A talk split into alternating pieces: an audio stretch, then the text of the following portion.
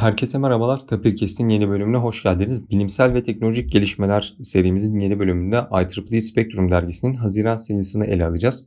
Her zaman olduğu gibi Spectrum'un Haziran sayısında da pek çok farklı konuda pek çok farklı makale bulunuyor. Bunlardan bizim dikkatimizi çeken, önemli gördüğümüz insansız hava araçları, silahlı insansız hava araçları, blok zincir teknolojisi, kripto paralar ve nesnelerin interneti ile blok zincir teknolojisinin ilişkisi, e, süper bilgisayarlar, süper bilgisayarların işlem gücüne e, yetişme imkanı sağlayacak daha iyi veri iletişimini sağlayacak e, optik yeniden yapılandırılabilir arayüzler. Yine aynı zamanda e, açık kaynaklı risk 5 mimarisine sahip işlemciler ve yenilenebilir enerji kaynakları ele alınıyor. Son olarak da Spektrum'un ana konusu olan ve başlığında da ismi geçen DNA aşılarını kısaca bir özetleyip bölümümüzü sonlandırıyoruz.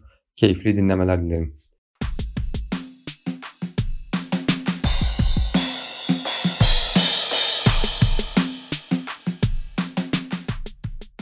Serhan Hocam hoş geldiniz. Hoş bulduk Halil. E, hocam şimdi Spektrum bölümlerimize devam ediyoruz. Nisan-Mayıs yaptık. Bu ay Haziran'dayız. E, Haziran çeşitli sebeplerden ötürü biraz e, gecikmeye uğradı diyebiliriz aslında. Haziran'ın ortasına kaldık. Normalde başında yapmaya çalışıyorduk. E, ancak siz de e, fark etmişsinizdir.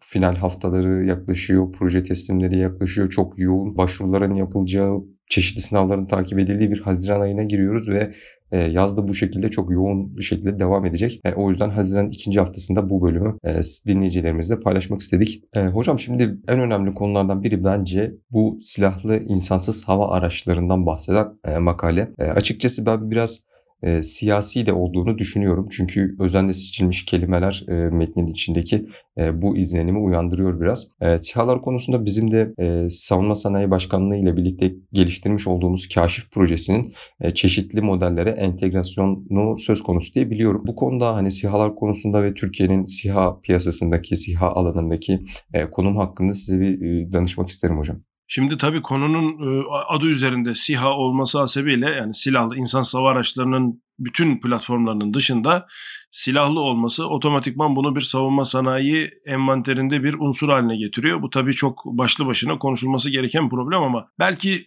çok hızlıca konuya vakıf kişilerin bildiği ama takipçilerin belki bir kısmının bilmediği bir şeyden bahsetmek istiyorum. İnsansız hava aracı teknolojilerinin envantere, askeri envantere girebilmesi noktasında çok uzun süredir aslında bir e, bir bir çalışma var. Yani Türkiye özelinde ve dünya genelinde böyle söyleyebiliriz. Ama buradaki temel sorun şu arkadaşlar. Herkes de tahmin edersiniz biliyor. E, ülkemizin istihbari kaynaklarının başında özellikle sınır güvenliği söz konusu olduğunda e, mevcut jeopolitik durum ve bunun içerisine coğrafi durum da giriyor malum. E, oranın gözlenmesi, sürekli gözlem altında tutulabilmesi için teknolojilerin kısıtlı olması. Bunlardan en başta biliyorsunuz uydu geliyor. Ancak uyduların e, işte konumlandırma sistemleri ve mevcut askeri teknolojilerle entegrasyonu e, yıllara e, sari bir e, yapıya karşılık geliyor. Yani şimdi bunların hepsini bir arada elde etmek istediğinizde karşınızda 20 sene 30 sene çıkıyor. Şimdi insansız hava aracı teknolojisi bu anlamda teknolojiyi ve paradigmayı biraz değiştirdi. Dolayısıyla Türkiye Cumhuriyeti'nin bu konudaki hata önemliydi. E çünkü e, nispeten alçak irtifa dediğimiz bir yerde bir şekilde sayılarını çokça tuttuğunuzda da havada kalma sürelerinizi de ayarladığınızda e, gözlem şansını neredeyse coğrafi koşullardan ayırdığınız bir teknoloji haline geliyor. Şimdi bunu başardığınız an itibariyle de bunun üzerine koyma şansınız geliyor ki işte bunlardan bir tanesi de yine söylediğim gibi küresel konumlandırma sistemini belki de yerel konumlandırma sistemine dönüştürmek. Şimdi bunu da başarırsanız ya da başarmaya çalışırsanız hemen bir üstü otomatikman bunların artık e, caydırıcılık etkisinin de artırıldığı silahlandırılmış sürümlerinin ortaya çıkması gerekiyor. E şimdi böyle bir unsur elinizdeyken bunun hem caydırıcılık etkisinin olması hem istihbari etkisinin olması hem gözlem etkisinin olması gibi bir sürü askeri fonksiyonelitenin üst üste konduğu bir envanter unsuru haline gelmesi konuşuluyor ki bu zaten gayet açıkçası doğal. Şimdi burada yapılan atılımın en büyük e, malum kısmı teknolojinin yerlileştirilmesi ve millileştirilmesi için. Burada da yine dikkat edilirse bütün parçaları bir seferde yapmak yerine parça parça yani önce havada asılı duran, daha sonra hareketlenen, daha sonra kontrol edilebilen, daha sonra gözleyebilen, daha sonra bir şekilde istihbari bilgi aktarabilen ve daha sonra da işte en son haberlerden de takip edilebildiği gibi caydırıcılık özelliği olan unsur haline gelmesi ki şimdi de konuşulan biliyorsunuz e, ki dünyada da konuşuluyor. Bunların sürü halinde ve mümkünse otonom şeklinde gidebilmesi. Yani sizin bunları e, sınır güvenliği de dahil olmak üzere bir şekilde havalandırıp sayılarını belli bir sayıda e, belli bir çerçevede tutup bunların yapay zeka destekli bir biçimde kendilerinin bir şekilde size bilgiyi tamamen aktarabilmesinden bahsediyoruz. Yani dolayısıyla evet teknolojinin adı İHA, e, işte SİHA da söz konusu ama teknolojinin gittiği yer alçak irtifada az önce sözünü ettiğim bütün askeri ve istihbari unsurları bir arada taşıyabilen bir teknolojik unsur. Yani hal böyle olunca yani bunun e, herkesin her sefer her gün e, en geniş şekilde konuşmasından daha doğal bir şey yok diye düşünüyorum Ali. Teşekkürler hocam. Konuşmanızın sonlarına doğru bahsettiğiniz zaten dronlar ve sürü olarak insansız hava araçlarının işletilmesinde zaten Robotim projemizin konusu. E, o yönde de çalışmalarımız devam ediyor. Ele almamız gereken pek çok konu var hocam. Şimdi gündemde olan blok zinciri, bitcoin ve bitcoin ile çeşitli sanatsal varlıkların doğrulanması gibi konular e, son dönemde çokça öne çıktı. Orijinalliğin sağlanması için geliştirilen pek çok adım var. E, buna aynı zamanda yine IoT teknolojisinde cihazların birbirine güvenini sağlamak için e, geliştirilmiş yöntemlerden bahsediliyor.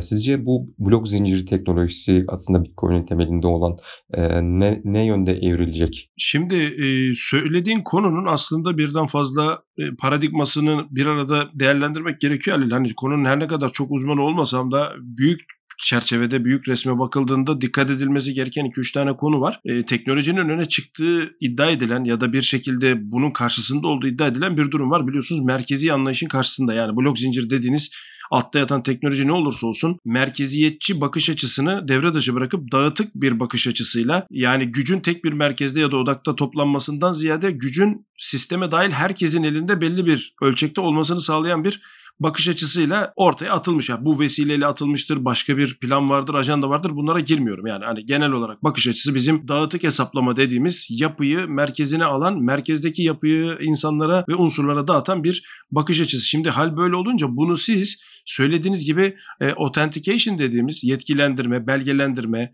tekrarsız olduğundan emin olma gibi bütün süreçlerde kullanabildiğiniz gibi Benzer şekilde bunu ekonomi gibi dünyanın şu an üzerinde durduğu çok önemli, çok kritik bir konuya da uygulayıp e, derinden sarsabilirsiniz. Şimdi benim ama ilgilendiğim asıl konu tahmin ediyorum spektrumda da yine bahsedilen e, bunun alt tarafında yatan mekanizmaların eninde sonunda dolayında bağlanacağı bir de haberleşme ve rastgeleleştirme süreçleri var. Yani siz ne yaparsanız yapın e, bir şekilde işin içerisine rastgele süreçler girdiği için bunları rastgeleleştirme ya da bu rastgele olduğunu düşündüğümüz şeylerin doğrulanması, denetlenmesi, belirlenmesi gibi süreçlerle bir arada değerlendiriyor. Yani dolayısıyla bu bakış açısı senin de sözünü ettiğin gibi yani içerisinde çok ciddi haberleşme, hesaplama kuramı hatta temel fizik ki ben zaten asıl o kısmına e, değinmek istiyorum. İşte kuantum mekaniksel sistemler hatta oradaki karşı saldırılar e, araya girme yöntemleri gibi birçok şeyi bir arada içerdiği için olaya bir blok zincir olarak değil de blok zincirin üzerine bastığı bütün bir teknoloji ve teknik ayağı olarak bakıyorum. Gerçekten çok önemli bir bilgi, çok önemli bir teknoloji, çok önemli bir bakış açısı. E, yani tabii teknik kısmıyla değerlendiriyorum yani jeopolitik ve sosyopolitik durumlarını tamamen e, devre dışı bırakarak bir konuşma yapmaya çalışıyorum burada. Bu anlamda e, haberleşmeye dokunan, hesaplamaya dokunan, kuantum mekaniğine dokunan, e, rastgelele dokunan, her şeye dokunan çok önemli bir teknoloji ve yakında az önce seni de sözünü ettiğin gibi nesnelerin interneti ve yeni nesil ağlarla birlikte belki bir başka boyuta geçeceğini düşündüğüm bir teknoloji olduğunu düşünüyorum Halil. Bu konuda hocam özellikle e, zaten şu an mevcut kullanım halinin bir e, alım satım borsadaki işlem için insanların yatırım yaptığı halinin aslında biraz diğer olası kullanım alanlarını gölgede bıraktığından özellikle bahsediliyor. Yani bu teknoloji pek çok fayda sağlayabilir. Pek çok farklı e, temeli var. Pek çok farklı alanda kullanılabilir. Ancak e, insanların sadece bu kripto currency, kripto para tarafına odaklanması bu diğer taraflarını biraz gölgede bırakıyor deniyor. Özellikle Zigbee Alliance bildiğimiz kadarıyla e, bir çalışma başlatmış bu bütün IoT cihazların birbirlerini tanıyabilmesi ve e, anlık olarak herhangi bir açık var mı, herhangi bir sorun var mı e, hem de üreticiler tarafından kontrol edilebilmesi için bence bu güzel bir gelişme. E, şimdi konuşmanızın sonlarında hocam kuantum bilgisayarlara ve e, kuantum hesaplamaya e, değindiniz. E, buradan süper bilgisayarlara bir geçiş yapmak istiyorum. Süper bilgisayarlar artık e, kuantum seviyede olmasa da inanılmaz derecede yüksek e, veriyi saniyeler içinde işleyebilen kapasiteye sahip. Ancak bu süper bilgisayarların da birbirleriyle haberleşmesi ve dış dünyayla haberleşmesi hatta kendi süper bilgisayar içinde çeşitli parçalarla haberleşmesi gerekiyor. Ancak bunun için e, yeterli band genişliğine sahip arayüzlerin eksikliğini yaşıyorduk. E, bu yüzden de Amerikalılar yine bir e, yatırım yapıp 4-5 yıllık proje başlatıp yeniden yapılandırılabilir optik arayüzleri e, süper bilgisayarlara entegre etme projesi başlatmışlar. E, buradaki yeniden yapılandırılabilir aslında şöyle tanımlanıyor. Yani nerede ihtiyaç varsa bu arayüz o yönde bu ihtiyacı sağlamak üzere yeniden yapılandırılacak. Oradaki iletim hızını artıracak ve tekrardan eski görevine dönebilecek diyebiliriz. Ee, yine bu alanda işlemcilere girmişken, süper bilgisayarlara girmişken e, RISC-V açık kaynaklı işlemci e, instruction seti artık yavaş yavaş hani hayatımızın içine girmeye başlıyor. E, Türkiye'nin de bu yönde bir çalışması olduğunu biliyorum değil mi hocam? Evet Çakıl yanlış bilmiyorsam duyuruldu da altyapısı Risk 5 olan e, ve projenin adı da Çakıl olduğunu bildiğim duyurulan galiba basına da yansıdı. Milli işlemci mimarisinde temelini oluşturuyor Risk 5. İşlemciler ve süper bilgisayarlar deyince e, bütün bunlara bir de Bitcoin dahil edince tabii hani hemen dinleyicilerimizin aklına enerjinin ne kadar verimli kullanılıp kullanılmadığı konusu Bitcoin'in e, çok fazla enerji harcadığı ve çevreye zararlı olduğu konularda geliyor. Tabii bu sadece Bitcoin özelinde değil. Şu an gündemde en e, fazla anılan konu bu olduğu için bunu özellikle bahsetmek istedim. Ancak bütün süper bilgisayarlar, işlemciler hepsi oldukça fazla enerji kullanıyor ve gördüğümüz kadarıyla şu an artık etkilerini bu Marmara'da gördüğümüz müsilajla bilim insanlarının söylediği kadarıyla öncül olarak hissettiğimiz aslında arkasından çok daha kötü şeylerin gelebileceğinden bahsediliyor. Çevremizi korumamız, dünyadaki ekosistemi bozmadan yaşamamız ve bir şekilde enerjiyi temiz şekilde üretip enerjiyi temiz bir şekilde tüketmemiz gerekiyor diyebiliriz. Bu yönden hidrojen üretimi için ciddi çalışmalar var. Hidrojeni doğrudan güneş santralleriyle, güneş pilleriyle üretip güneş pillerinden üretilen hidrojenin araçlarda kullanılmasına yönelik çeşitli çalışmalar yapılıyor. Hidrojen yakıldığı zaman enerji aracı olarak kullanıldığı zaman ortaya çıkan şey sadece su ve bir miktar ısı. Bu yüzden e, muadillerine göre özellikle masum zannedilen doğal gazın çeşitli sebeplerden ötürü doğaya e, %60 daha fazla metan gazı saldığını tespit ettikten sonra e, alternatiflerin ön plana çıkması e, çok önemli. Hatta Çin'in de bu alanda e, yapmış olduğu başka bir çalışma var hocam. E, Çin'de yapay güneş yapıldığını biliyoruz değil mi? Evet Halil ilginç. Aslında yapay güneş teknolojisi öyle tabii söyleyince biraz e, cafcaflı oluyor. Bu teknoloji çok uzun yıllardır var. Hatta birbirlerinin rekorunu takip eden dinleyicilerimiz farkındadır.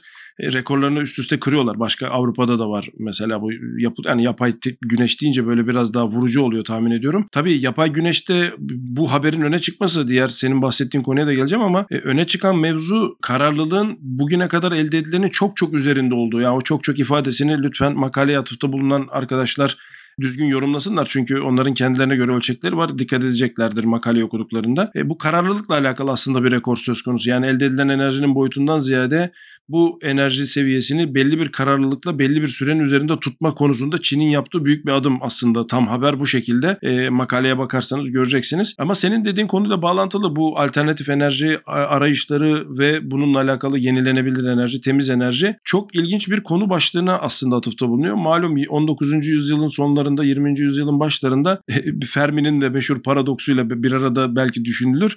E, insanoğlunun aslında e, belki galaksimizde biraz daha büyük düşündüğümüzde bütün kainatta medeniyet seviyelerine kaçıncısıyla aslında kaçıncısı üzerinde olduğu, kaçıncı seviyede olduğu ile alakalı bir tartışmayı ortaya koyuyor bazı bilim adamları biliyorsunuz. Bilim kurgu yazarları bu konuda yine açıklamalarda ilgili bağlantıları sen sağlarsın Ali. Şimdi orada biliyorsunuz ki belli bir medeniyet seviyesine ulaşmak için içinde bulunduğunuz gezegenin kaynaklarını tüketmek önemli bir seviyeyken insanoğlu şu anki mevcut sistemiyle bunun çok çok gerisinde çünkü içinde bulunan yıldız sisteminin enerjisini kullanma hatta bir üstü içinde bulunan gök adanın enerjisini kullanarak bir şeyler yapma gibi değişik kategoriler var. Bilim e, camiasında medeniyet seviyeleri böyle e, şey yapılıyor. Bu yüzden hani yapay güneş bu anlamda bizi sanki bir üst lige çıkartan bir e, bakış açısına sahip ama tabii ki orada söz edilen şey başka. Yine de tabii teknolojinin temelleri aynı. Hani bu anlamda insanoğlunun bu medeniyet seviyesindeki bir üst basamağa çıkma gayretini bu haberle bir kere daha görüyoruz ve insanların nelerle uğraştığını, ülkelerin nelerle uğraştığını, vizyonların nasıl olması gerektiğini bence anlamakta çok önemli bir haber. Sen Risk 5'ten falan söz edince süper bilgisayarlardan dağıtık hesaplamadan aslında Halil hatırladım şöyle bir şey var. Dinleyicilerimiz de takdir edeceklerdir. Carl Sagan'ın başlattığı bu SETI e,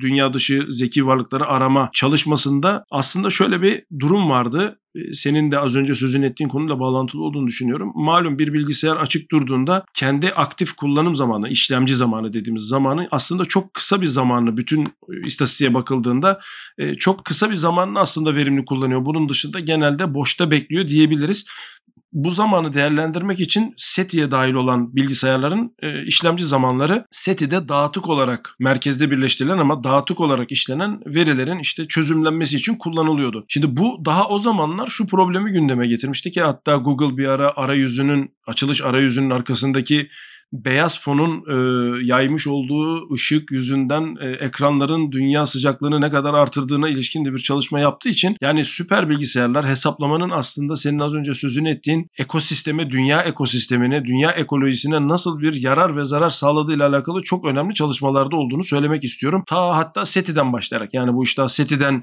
başlamıştı bu konuları araştıran arkadaşlar bilirler. Yani biz bunu yaparak aslında evet arıyoruz, buluyoruz falan filan ama aslında CPU'yu idle'da tutmayarak, boşta tutmayarak, aktif kullanarak şu kadar enerji harcıyoruz. Acaba aldığımız abdest ürküttüğümüz kurbağaya değiyor mu gibi tartışmalar Şimdi geldi dayandı buraya e, ulaştı. Şimdi tabii risk 5 nerede devreye giriyor? Bir mimarinin açık olması malum üzerinde kafa yoran insanların artık bu bakış açılarından istediğini istediği ağırlıkta gündeme getirmesini sağlıyor. Yani daha önceden size verilen kapalı bir mimaride alt tarafta ne yapıldığını çok bilmeden, çok müdahale edemeden en azından enerjiyle ilgili kısmında tabii optimizasyon mutlaka vardır ama sizin öngördüğünüz ağırlıklara ne kadar ulaştığından emin olmadan bunu kullanıyordunuz. Ancak risk 5 bu anlamda sizin üzerinde belli bir seviyede oynama yapabildiğiniz de bir mimari olduğu için öne çıkıyor ki az önce biz de bahsettik. E, bizim de galiba Çakıl projesinde taban alınan mimari bu. Şimdi konuyu şöyle toparlamak istiyorum Halil. Bu dünya ekosistemi senin de bahsettiğin Marmara Denizi'ndeki problem ve daha bir başka birçok problem bizi e, alıyor. Yaptığımız işte en iyisini en kısa sürede ne kadar hızlı yapabiliriz'e getiriyor. Şimdi bunu yaparken de bilgisayarları kullanıyor olmak, bunu yaparken de süper bilgisayarları kullanıyor olmak e, yumurta tavuk sorunsalını gündeme getiriyor. E, bu belki de bizim paradigmayı değiştirecek yeni bakış açılarına ihtiyacımız olduğunu, yani bu konuda artık yenilikçi bir bakış açısıyla evet mevcut teknolojiler ve teknikler bize çok hızlı yol aldırdı. Özellikle son 200 e, yıldan bahsediyorum. E, ancak e, bugüne kadar hiç kimsenin umurunda olmayan bir problemin kapımızda olduğu gerçeğiyle belki de bakış açısını da yavaş yavaş değiştirip hatta belki de terk etmek zorunda olduğumuz bir zaman aralığına geldiğimizi galiba hissettiriyor Halil. Ya bu konuda gerçekten Spektrum'un e, önemli bir kısmının buna ayrılması ve son Nature'da yayınlanan makalelerin de yavaş yavaş enerji, alternatif enerji, yenilenebilir enerjiye doğru insanların kaydığını göstermesini vurgulaması bence galiba buna işaret ediyor Halil. Evet hocam hatta e, kırsala elektrik sağlama, güneş enerjisiyle elektrik sağlama ve yenilenebilir enerjinin önemi hakkında birkaç makale daha var e, spektrumda. E, bu alanda zaten IEEE'nin çeşitli alt kuruluşları ve çeşitli alt girişimleri de var. E, Smart Village gibi ilerleyen günlerde Move video kesimimizde ağırlayacağımız Mike Wilson mesela o Smart Village'in bir çalışanı ve orada bir gönüllüydü. Son olarak kapatmadan önce yani zamanı optimum tutmak adına DNA aşılarından e, hızlıca bir e, değinmek istedim. E, aslında bildiğimiz gibi emri mRNA aşıları şu anda aktif olarak vuruluyor. E, ilerleyen günlerde bu ayın sonunda ülkemizde de 20'li yaşlara kadar e, bu aşıların yapılmasına e, imkan sağlanacağı söylendi. E, ee, DNA aşısı ise yine mRNA aşısıyla aynı kategoride yani nükleik asit aşıları olarak anılmakta. Ancak uygulama açısından biraz daha problemli bir e, aşı olduğu söyleniyor. Çünkü hücrenin içine bu e, aşının alınabilmesi için hücrenin e, dış zarının, hücrenin e, çeşitli katmanları mevcut. E, bu katmanların e, biraz genişletip e, biraz e, değiştirilmesi gerekiyor. E, bu yüzden Amerika destekli bir şirket kısa elektrik dalgaları ile, kısa elektrik e, şokları ile diyelim e, hücrelerin bu e, geçirgenliğini artıran bir teknoloji geliştirmişler.